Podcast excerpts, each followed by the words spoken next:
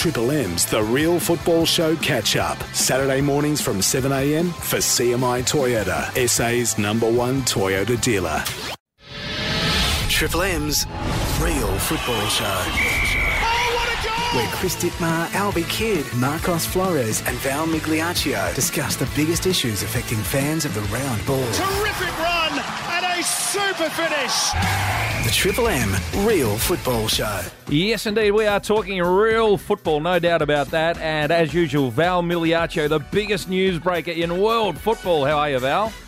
Very well. It doesn't get much real than uh, Man United 9, Southampton nil. Hmm. All right, we'll get to that in just a moment. Uh, covering everything in the world of football, and uh, we're down a couple of men this week, so we've got a substitute and a big one off the bench as well. Interesting character, an Adelaide fella, James Kitching, who now resides in Zurich. How are you, James? I'm good, thanks, Chris. Thanks Good. for having me. Now, tell us about your role at FIFA. This is extraordinary. Sure. Look, um, the official title is Director of Football Regulatory. What that effectively means is uh, is my team and, and what I do. We're in charge of the football transfer system, among many other things. We The football transfer system. Exactly right. Bloody hell. yeah, that yeah. is a 24 7 job. You're not wrong. Good You can- luck. You can tell from my eyes, but. Um, Um, but yeah, no, so we, we, we manage all different aspects of that from the disputes in the system to the, the physical transfers themselves through our computer systems and ensuring that transfers are done in compliance with all the rules and regulations. And now we're implementing two projects, one relating to football agents. So five years ago, FIFA decided to effectively deregulate its agents industry, and now it's bringing back regulation to, to sports agents in football. Boy, I've got so many questions to ask you. Now I know what your role is. My God, Val, we could be here forever. what, a can, what a can of worms we've just opened here. Hey? Eh? Ho- hopefully, hopefully the can's not that big. So No, we'll anyway, later on we'll talk to Bruce Djite from Adelaide United as well. Val, I know you've got some questions about their junior setup down there, or lack of. Yeah, I mean, a lot's been said about their development, and they're pushing through very good young players or players in the making, and, and they're getting, you know, the results are hot and cold. But they still haven't got what the Asian Football Confederation have been demanding for about a decade, and that's at least three junior teams from the under 15s and below. That's a hmm. true development. Yep. But we'll ask Bruce about Yep. this and why right. it's not happening. Okay, James, we're going to get uh, straight into you. As I said, interesting stories. Uh, I, I've got a couple of sons who I think would love your job, and I'm really, really keen to know. And, and it's great to know that a boy from Adelaide like you who loves sport can end up all the way at the top at FIFA in Zurich. How, how did you get there? It's a, a long story, but in short, um, look, when I was uh, 20, 21 years old, I was playing amateur soccer here. And I'll say soccer because it's what we call Yep. it in, in, Yep. in Adelaide, but it is the real football. I was playing amateur soccer for Holding Nations uh, Soccer Club in the South Australian Amateur Soccer League, and I got involved there with the committee. Um, I was first just a normal member, then I was a secretary for a, f- a few years. At the time, I was finishing a law degree, and I knew that I always wanted to work in the sports industry, but you know, me- melding those two uh, aspects, law and sports, is quite difficult. Um, after a couple of years of working in Adelaide, I, I went overseas to do a master's degree in, in sports management and law, and where did you do that? that was uh, it's colloquially known as the, the FIFA Master is the course. It was across three universities, one in one in Leicester in the UK, one in Milan in Italy, and one in uh, Neuchâtel. So therefore, you targeted FIFA. That that what you thought? That's the career path I want. targeted football, Yeah, definitely, right. definitely Yeah. targeted football. And uh, after that course finished, I was extremely lucky. It was actually on my graduation day. I got a phone call from uh, the gentleman who's currently the CEO of, of Football Australia, James Johnson, asked me to come to Kuala Lumpur to work at the Asian Football Confederation on a one month consulting contract on a specific job. Yep. One month turned into five and a half years, Yep. and then uh, the rest was history. Had my own business. And, I think it and, is yeah. important. I Mm. mean this, Val. That you know, I, look, I've got a son who's a lawyer, can't, you know, Mm. and loves soccer. He's come out of Adelaide Uni. This would be a dream job, and I'm I'm just rapt to know that someone like you can. I know you've worked extremely hard. I'm not saying it was easy, but Mm. you can actually go on that career path and end up at FIFA in Zurich. So well done. I mean, congratulations on an outstanding performance so far, an achievement. Just on that, we've got another Adelaide boy at Zurich as well. Um, former Blue Eagles player Gary Moretti used to be Yep. the Socceroos team manager. Started off at SBS and media. He's the FIFA competitions manager. Is that right? Yeah, he's the head of competitions in in, Gee, that's in, great. in our competitions team. Actually, you know, uh, as I like to say, you can go to any bar in the world and you can find an Australian somewhere, no matter where you are. FIFA's getting a bit the same these days. Hmm. Yeah. There's, there's five or six of us there now, and we're, we're slowly growing. So we're getting there. But just last week we had Paddy Dominguez. He's the president of the uh, the Global Agents Association, and we spoke about Australia's lack of being in the market. Now, you told me before the show an extraordinary figure about this current 2020 climate and, and how much money's been generated through the transfer system. And I can't remember the figure, but it's blowing my mind because Australia's made 1.9 million between all the clubs in this country. How, what was that figure again? So, uh, what we see at FIFA are international transfers. So that's when a player goes from one club in one country to another. So we, our system, the way our, our computer systems are set up is transfers have to run through our transfer matching system. For national transfers, we don't see that because that's contained inside a country. Um, the the market itself for international transfers in 2020 was approximately more or less five billion dollars. In 2019, now in 20, and the interesting thing is that is when you look at the the sort of the, the talk that goes around that in 2019, the market was worth 7.1 billion dollars, and and the the headline is that there's an actual 23, 24 percent drop off from uh, from 2019 as a result of COVID. But what a lot of people are missing is, despite COVID, the 2020 calendar year in international football transfers was actually the fourth highest. Uh, fourth highest amount of money spent in football history. Gee, that's incredible. And so it sort of goes to show how football um, is a little bit immune to these types of issues. Yeah, sure. So last week, Messi signs a new deal in Barcelona, but that's not an international deal. So I take it you don't oversee that. Yeah, so let's say, for example, Lionel Messi transferred, and I'm not going to say a club just in case it causes a Club headache. ABC in London or something. signed, yeah. Club ABC and let's say Mongolia. Yeah, Yep, Make, it, make, yep. it, make, it, make it more fair. Um, uh, what would happen then is the Mongolian club puts the transfer uh, deal into our system. Mm-hmm. Then Barcelona on the other side matches that deal, saying yes, this is what we've agreed. The federations are also involved, and that goes through our system. And then our our lawyers and our operations team checks that to make sure it's all okay. But um, effectively, every single international transfer of that five billion I was talking about goes through our system. Right. Now, Val, I just want to ask this question. Now, this is a very um, probably narrow question because we grow mm. up here in Australia and, and um, many, many people are accustomed to seeing either an AFL or, a, or an NRL deal here where it's all regulated. We have salary caps and those types of mm. things.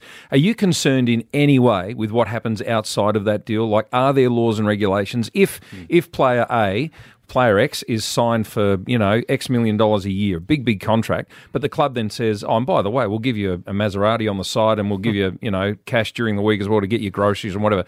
Is that of concern to you, or is that are they breaking any rules? Yeah, so so when it comes to to elements that you're talking about, like that financial regulations, it's part of one of parts of my job is uh, the transfer system itself was sort of born in in 2001 out of uh, sort of the famous court case of Bosman. Everyone sort of knows the name that's around football because it it meant many different things to how the the, the transfer of players internationally occurred.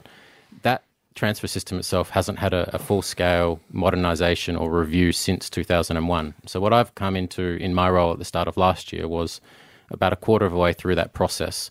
And one of the key things that the 2021 cycle of modernization topics is going to cover is what we call financial regulation.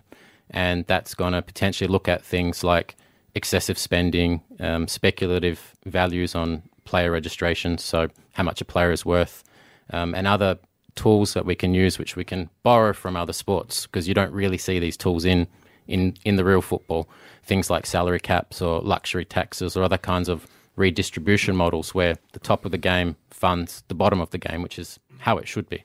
Um, so on a specific deal like that, um, no, per se, at the moment, there's nothing we look. They're not into. breaking any rules by doing any of that. It would not breaking any FIFA rule per se, but they might be breaking a, a domestic rule because there's nothing Sure. stopping. Uh, uh, in Australia, for example, there's a salary cap at lower levels in Italy, England. Uh, there's salary caps. China, there's a luxury tax. Okay. So it really depends because our framework, as you know, in Australia, obviously our sports uh, deal with the, the local organizer, whether it's the NRL, the AFL, Yeah. uh, Football Australia, or the new A League company, NBL, etc. But there's an added international layer on top, which is what which is what I deal with as well. So there's there's other elements related to that. Mm. Just, uh, I remember you when you came back to Adelaide to, to start your own business, and, and you started working for clubs that didn't actually claim the train on fees, which were outstanding. So, for example, a kid gets signed by Adelaide United, so Adelaide United would need to pay his home club train on fees. And how, how much money do you estimate's outstanding still with train on fees? And, and what do they start from? And what do they stand for? It's, it's a good, it's a good question, Val. And, and, and look, I'll give you the international experience because that's one of the that's the second project that we're implementing now. So uh, one of my jobs is to help uh, help implement what we call the clearinghouse, and the clearinghouse is going to be, or the FIFA clearinghouse, and the clearinghouse is going to be an intermediary payment provider in the football transfer system. So what that means is, in any international transfer of a player, if there is a payment, uh, that payment will first pass through the FIFA system and then go to the club on the other side that's entitled to receive it. Now, the first year or first two years of the project, what we're looking to implement is an automated system which talks about the redistribution mechanisms that you're talking about now. Um, so, in international football, uh, based on FIFA regulations, there are two ways that training clubs can earn money if a player that they trained has transferred and is now a professional. They get effectively rewarded for producing a professional player that generates the media rights and, and the interest and everything yep. else that occurs. One of those is what we call training compensation, um, and one of those is what we call solidarity contribution. So effectively, if a player moves between uh, the age of uh, 12 to 23 internationally, uh, there is a potential that there might be a training compensation payment. If there is an international transfer which involves a fee of any kind, then a percentage of that fee is put aside that the training clubs are meant to be oh, entitled oh, okay. to. Now, what That's happens good. is the, the, system, the way the system works now is the training clubs. So whether it's uh, you know Eastern United out here or Comets or whatever, if they had a kid at, at 12 or 13 years old that passed through there for a couple of years and then 15 years later is a $100 million transfer from a Chinese club to an Italian club, the Comets or the Eastern Uniteds or whoever, they're meant to know that that player was with them 15 years before, basically put their hand out to the big Chinese club or the big whatever mm. club and say, can you please pay me my, my percentage? And they do that through you, through your office? They do that through our office. But what happens is, let's be realistic, a lot of those clubs at those levels are, uh, are not uh, are not professionally staffed. They don't have the adequate records. The paperwork. Exactly. Yeah. So what we're doing is we're automating that. And so that goes back to your original question.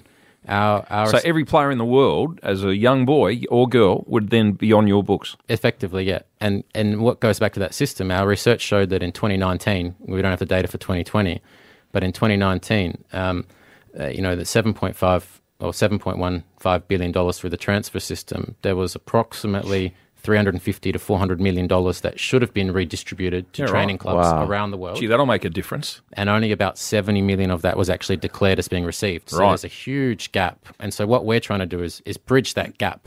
and as you know, in my role and in my former role and, and, and where I was working in Australia before, um, you know, you see obviously Argentinian and Brazilian clubs, they're very militant and vigilant about the players that they train. Yep, yep. Because those small amounts that they might receive, you know, half a percent of a transfer or mm. whatever, mm.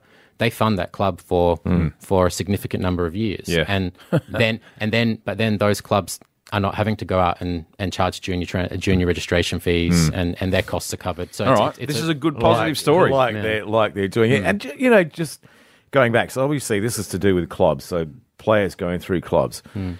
Now, I see a lot of times players are announced, say for Adelaide United, coming through NTC. NTC is not a football club. And I'm thinking, what happens there? So who, who gets that money? If a kid's come through, a, say, through Comets until he was 12, goes to NTC or gets out at 16, who gets that train on fee? So in, in the international system, it would depend on the registration information that's provided to FIFA through the domestic uh, registration uh, system itself. So the question would then be is whether within uh, the relevant federation, and we're not just talking about, for example, national training centres or mm. state training centres in Australia, but also private academies, etc., etc. It depends. Wow. It depends if they are registered as a club and participate in what we call organised football. Um, if they are, then potentially they might be eligible to receive that money. But a lot of those, a lot of those uh, sort of private academies, particularly, are not not eligible because they they act outside of the, the football framework. And again, um, going back to what I said at the start, when we're looking at modernising the transfer system, one of the topics that's on our modernisation uh, process, and actually the first meeting for the year is next Wednesday, is um, how we can better address the concept of private academies within the, the FIFA framework. Because right now there are some basic rules and reporting requirements that are not heavily enforced, and we need to look into uh, we need to look into how we can better integrate those academies within the football framework and protect those kids that are that are going through those academies. So essentially, if a kid comes through a federation system, well, it's not called the federation anymore, um, for for good reason because there's no members, and they they're entitled to training compensation. Aren't they double dipping? Because they're taking money from the registration of kids, training them that which they pay for, and then still getting money. Well, that's triple dipping. I'm going to go. Isn't that unfair? I'm going to go back to my uh, lawyer training and say, um, and No and- comment? and say, well, no comment. But also, I mean, each each country has a different system. So what FIFA applies is is FIFA's rules and regulations, and and so uh, in that respect, it, it depends on how each country works.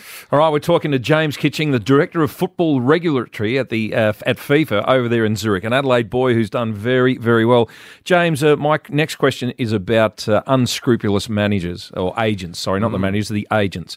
Um, does that come under your jurisdiction, or are you only concerned about the actual contract itself? Good question again. Uh, it does. So, uh, obviously, as part of the football transfer system, uh, what we are now going to call football agents are a big part, regardless of, of whether you, you think positively or negatively about them. Yep. Um, football football agents do drive uh, a lot of the uh, a lot of the work within that system and, and do have a role to play. In 2015, FIFA made a decision which we're not afraid to say was a mistake, and that mistake was we had central regulation coming out of FIFA in Zurich, and we decided to deregulate because we found it too difficult to enforce.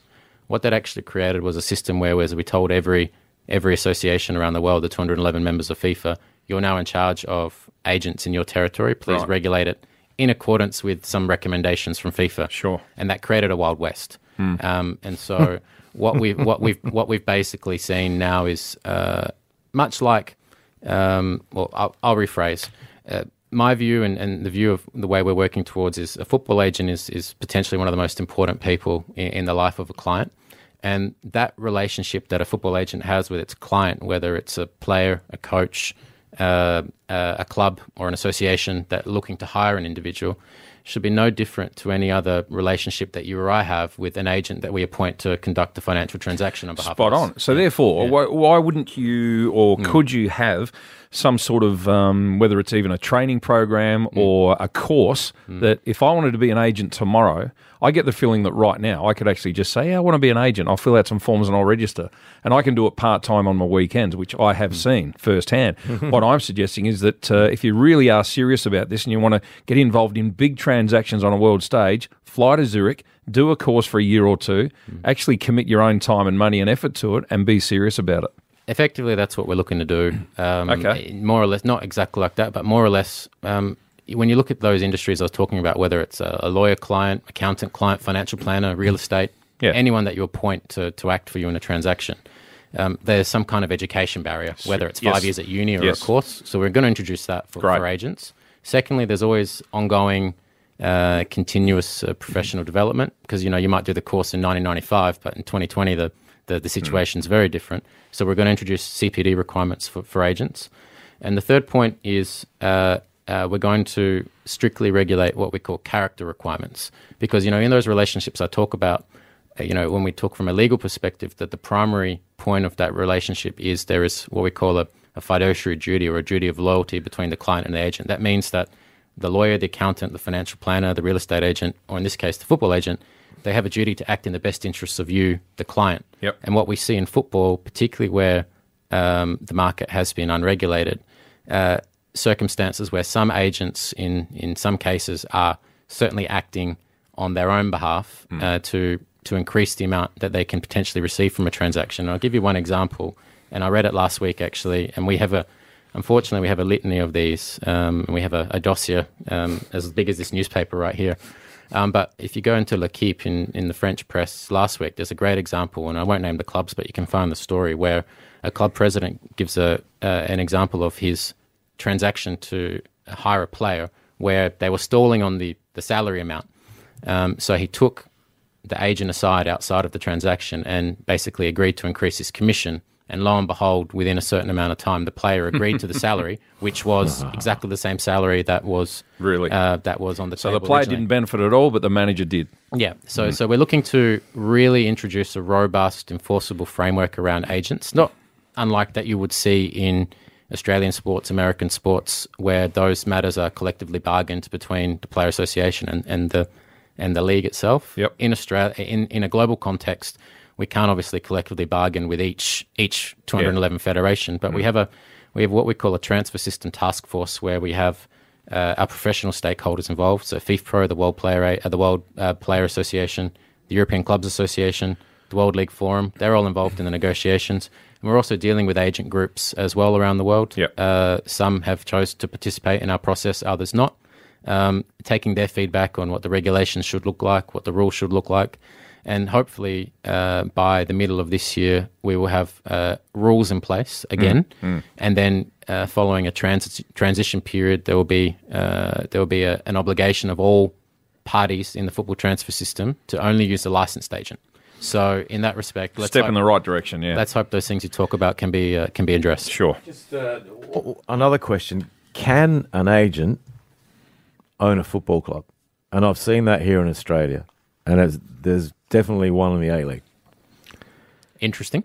Um, look, no, Well, it- no, it, it's a it's, Re- it's registered, and, and there's proof all around. It, it's, a, it's, it's a- look, it's a very good question, and these are the types of questions that I get asked often, um, and and sometimes I get a little embarrassed when I say, look, our rules don't actually touch specifically on that because these are the types of things, like I said, which seem obvious and logical to Yeah, that uh, that actually wouldn't even happen. It's bizarre. But are, yeah, they are happening. And Yeah. I want to I want to extend that question. Committee members, board members of clubs who quite seriously we know get backhanders, get percentages of transfers. Surely that's not So- within so the way- regulations of the game. Yeah, so so the way that our rules have been drafted, and I'm talking to the draft rules, uh, which uh, are currently circulating through stakeholders for feedback, is that uh, any individual uh, that's involved in an agency uh, is not permitted to uh, have an ownership, uh, an ownership uh, share or however oh, really? you describe So it in, in that- a is club. that actually a, a? No, it's it's in the draft regulations now, Right. And and vice versa, any individual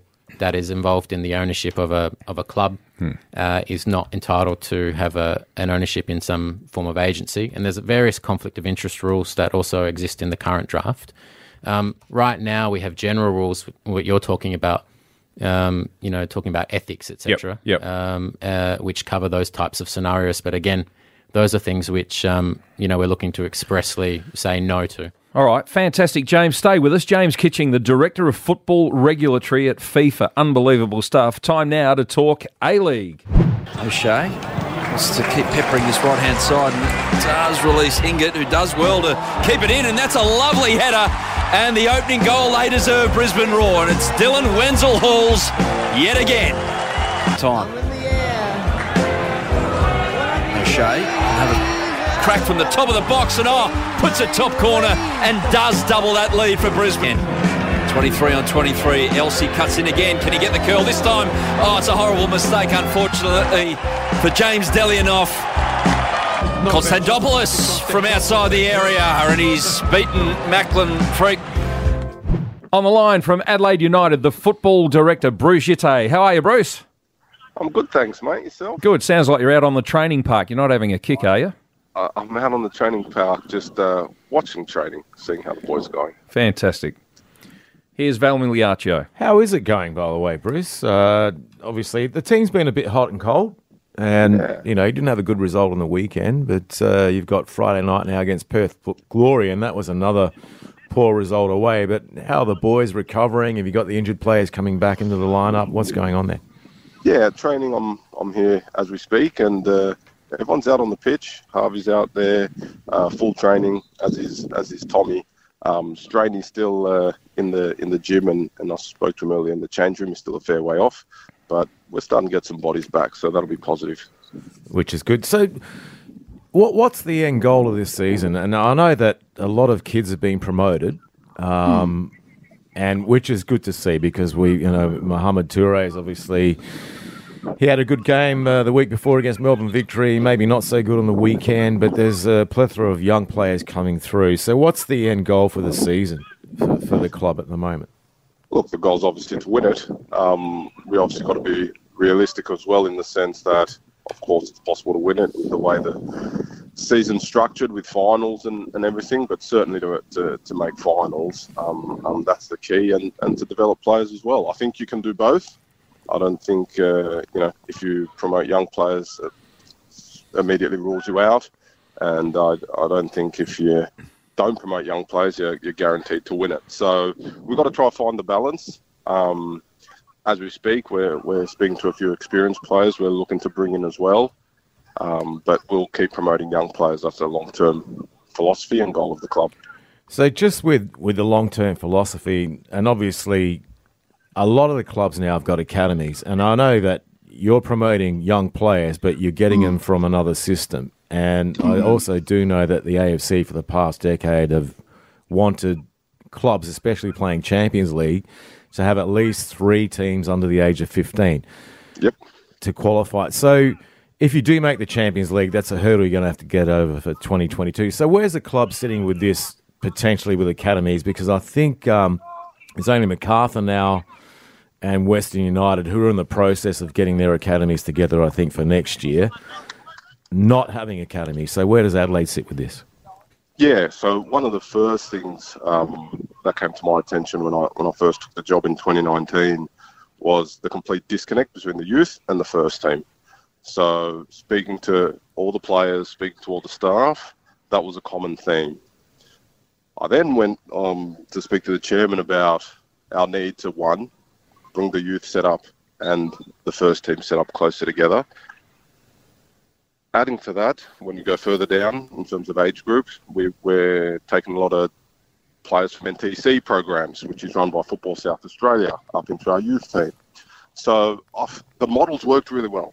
The model has worked really well, and that's shown. Airton, who was the head of NTC for a number of years, um, is now our youth team coach. Carl Veart, who was an NTC coach for a number of years, is now our head coach. So the connection's been there. It hasn't been branded Adelaide United, and that's something I think that we we need to absorb that program in one way, shape, or form going forward. And uh, we've actually got a plan, and it's obviously you know the the hardest thing is uh, financing it. And you know we're going to present to our chairman again um, in the next few weeks. And you know it's COVID's obviously put a bit of pressure on the finances and what have you. But look, for me, I think in the medium to longer term, without an academy, uh, uh, what we've done over the last two years becomes increasingly difficult because we sold three players last season. If we want to sell three players every season, you need a conveyor belt of talent coming through. Yeah. And at the moment, we're in a purple patch. There's not a conveyor belt, you know. So it's you know you can have. You don't want to be the club that has one good transfer window, then doesn't sell anyone for five years Yeah. while you wait exactly for the next purple patch. So certainly an academy is, is right up there on, on our agenda and without it we can't really fulfill our ultimate goal, which is to promote young South Australians, give them a chance to play A-League football and help them fulfill their dreams of going to Europe. Like you don't want to do it once every two or three years. You want to be able to do it consistently. So, just getting back to the more senior players, you said you've got your eyes on some at the moment. What is it that you need, Bruce? we need midfielders, in my opinion, um, and in the coach's opinion. It's not just my opinion. We we have a coaches meeting every, we have a football meeting every uh, every week, and and it's clear to us that, that we need a bit more experience in the midfield. So that's what we're looking for, and uh, I'm sure we'll have a couple in, in the next few weeks. Oh, right, really? okay. So So, you're close. Yeah, we're close. Yep, Europe? couldn't tell you guys. Just give it. Just give us a name and be done You can it. narrow it Otherwise down to we'll a region. Just give us a region.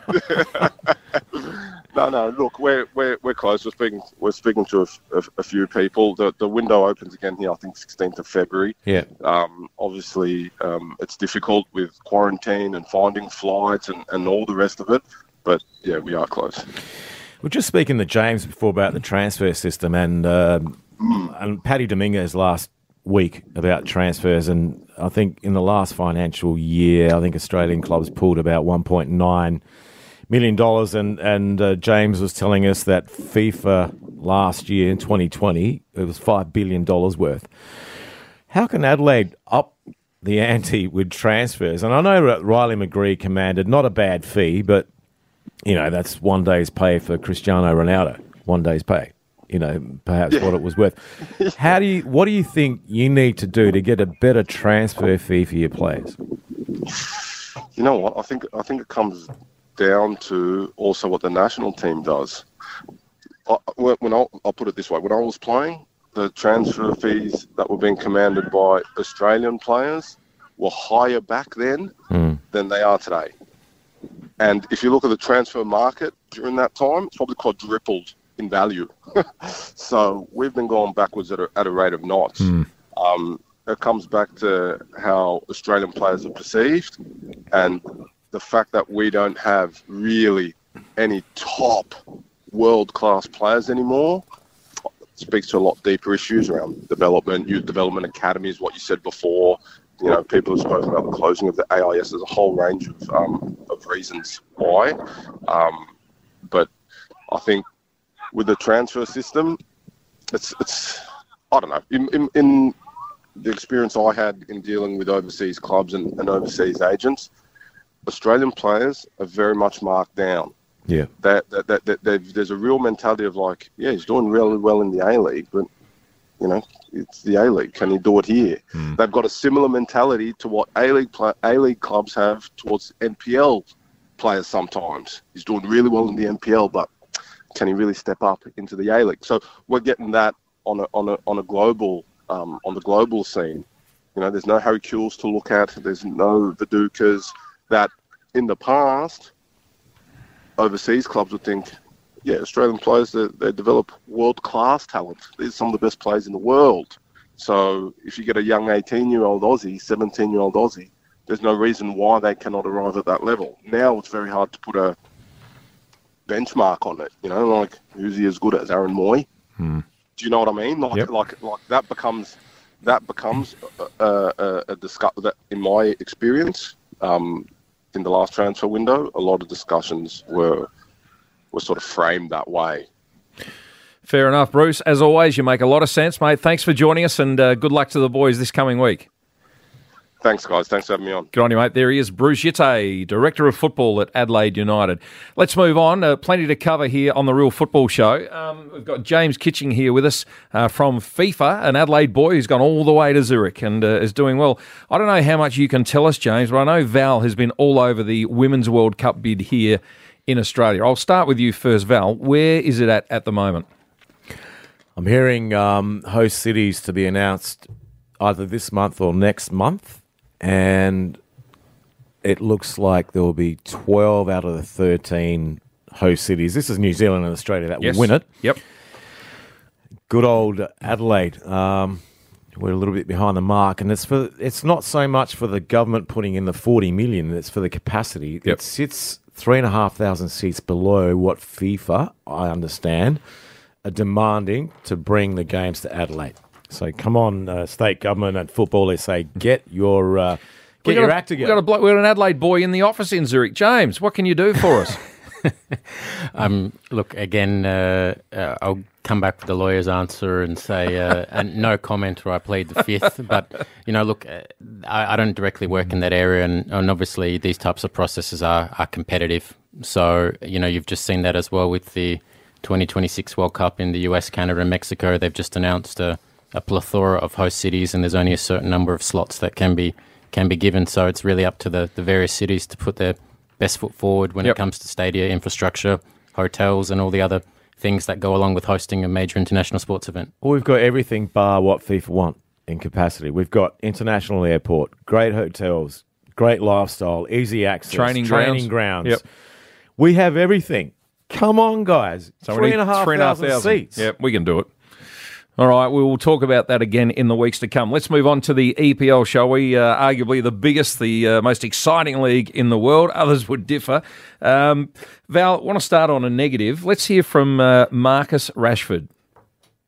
racism still lives in, in, in our Yeah, society. and the, and the thing is, I think as long as the powers that be can will continue to let people like that feel like it's something they can do, because it seems to be a fad now. Black player plays poorly, or they think they play poorly, and they come with all the, um, the emojis and whatever it is. But until they do something, really do something, you know, you you got your phone. Exactly. You, sometimes you got your phone. You're talking about shoes, jumper, and all of a sudden, shoes and jumpers and stuff come to your phone. there's ways of doing it. There's ways of being able to catch people. But I don't think they're, I don't think they're vigilant enough. Nowhere near. It's accountability. Uh, accountability. It's as simple as that. You know, in, in my opinion, the the platforms that be, whether it's Instagram and Twitter, I need to. I, I need them to show me these people Hmm. and say they are. That will tell me they are doing enough. They're doing everything they possibly can to, uh, you know, But- bring some but justice. they're to not this the law, cause. shouldn't it? This should be a matter for the law. should be the shouldn't it, law as well. They should then. It should be something Yeah. what they're doing hand in hand. Yeah. How, how much do they care deep down? How much do they really care? And for those asking why, you know, why are we still taking the knee? There, you you, go. it. It's right There there in front of you. it. Everything's So, not uh, gone. No. Absolutely. Actually, Ian Wright there talking, Val, uh, about the Marcus Rashford situation. Um, so, still rife over there. We're talking uh, some of the big clubs. Manchester United, I know that my club that I support, West Bromwich Albion, uh, not doing very well at this either. Uh, Ian Wright calling for social media companies to do more to combat online discrimination. hundred percent, and not only for for racism, for actually abuse for abuse as well, because you can. I could sign up to Twitter, and and my name could be you know Mister Ring, and I could abuse anyone that I want Yeah. and get away with it. Yep. And and these cowards are getting away with it, mm. and targeting in particular black players at the moment in England, and it happens in the Italian Serie A, it happens in Spain in the MLS. It's disgraceful, and, I, and I'm I'm with the Ian Wright. Social media companies now need to get every single detail of everyone who signs up, so we can track these people down and actually punish them. Yeah, and governments need to get involved as well. Has to go all the way to the top. 100%. Um, all right, let's have a quick look at the games this weekend. The one that stands out for me, your favourite side, Val, Liverpool take on Man City. Enormous game. Just just go back a step before we get into that, and and at the top of the show, Manchester United. This is played Wednesday morning, nine. Southampton nil. You reckon That's an enormous. on that one? That's an enormous result. That's disgraceful in the Yeah. English Premier League. How Yeah. can a how can a club be that bad, James? Yeah, defensively. Surely. yeah. No comment. James, I as, want as, to. as a Tottenham, as a as a as a Tottenham. Well, fan, you're in trouble this week because you're taking on West Brom. You're in big, big trouble, my boys. We'll have to have we'll have to uh, have a friendly non-financial wager. on Mm. Okay, it. all right, but it's at White Hart Lane, so we'll we'll, we'll get some good away points there.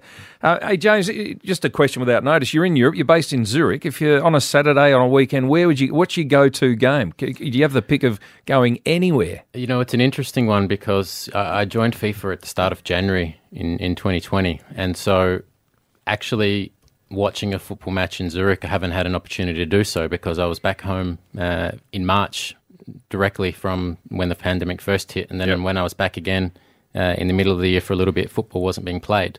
Um, but the last live match that I saw, which wasn't in Australia, was actually in England, believe it or not. I saw, I went to see Brentford play. I think it was Sheffield Wednesday in the Championship. It's one of the last games they had at their old stadium, and uh, you certainly do miss, certainly do miss having that experience uh, there. And I, was, I got to a couple of Adelaide United games here this season, and you know, having the fans in the stadium makes a huge difference. I yeah, think, certainly does. Experience. Well, with your job moving forward, I'd, uh, you'd have the pick of the games any given week. I reckon you could you could justify you need to go and speak to someone about a transfer and go and check it out. Um, much prefer taking my son to sit in the stands uh, and you know experience the, the true atmosphere as opposed to the, the suits. But you know you got to do what you got to do. Yeah, good on you, James. Great having you in here. Uh, if you missed it earlier, James Kitching's been our special guest, an Adelaide boy who's gone all the way to the top in Zurich. He works now for FIFA uh, in the regulation of the game. It's a huge job. James, well done. Thanks for joining us and thanks for being a part of it. Val, well done again this week for putting the show together, and we'll do it all again next week here on The Real Football Show. On your dits.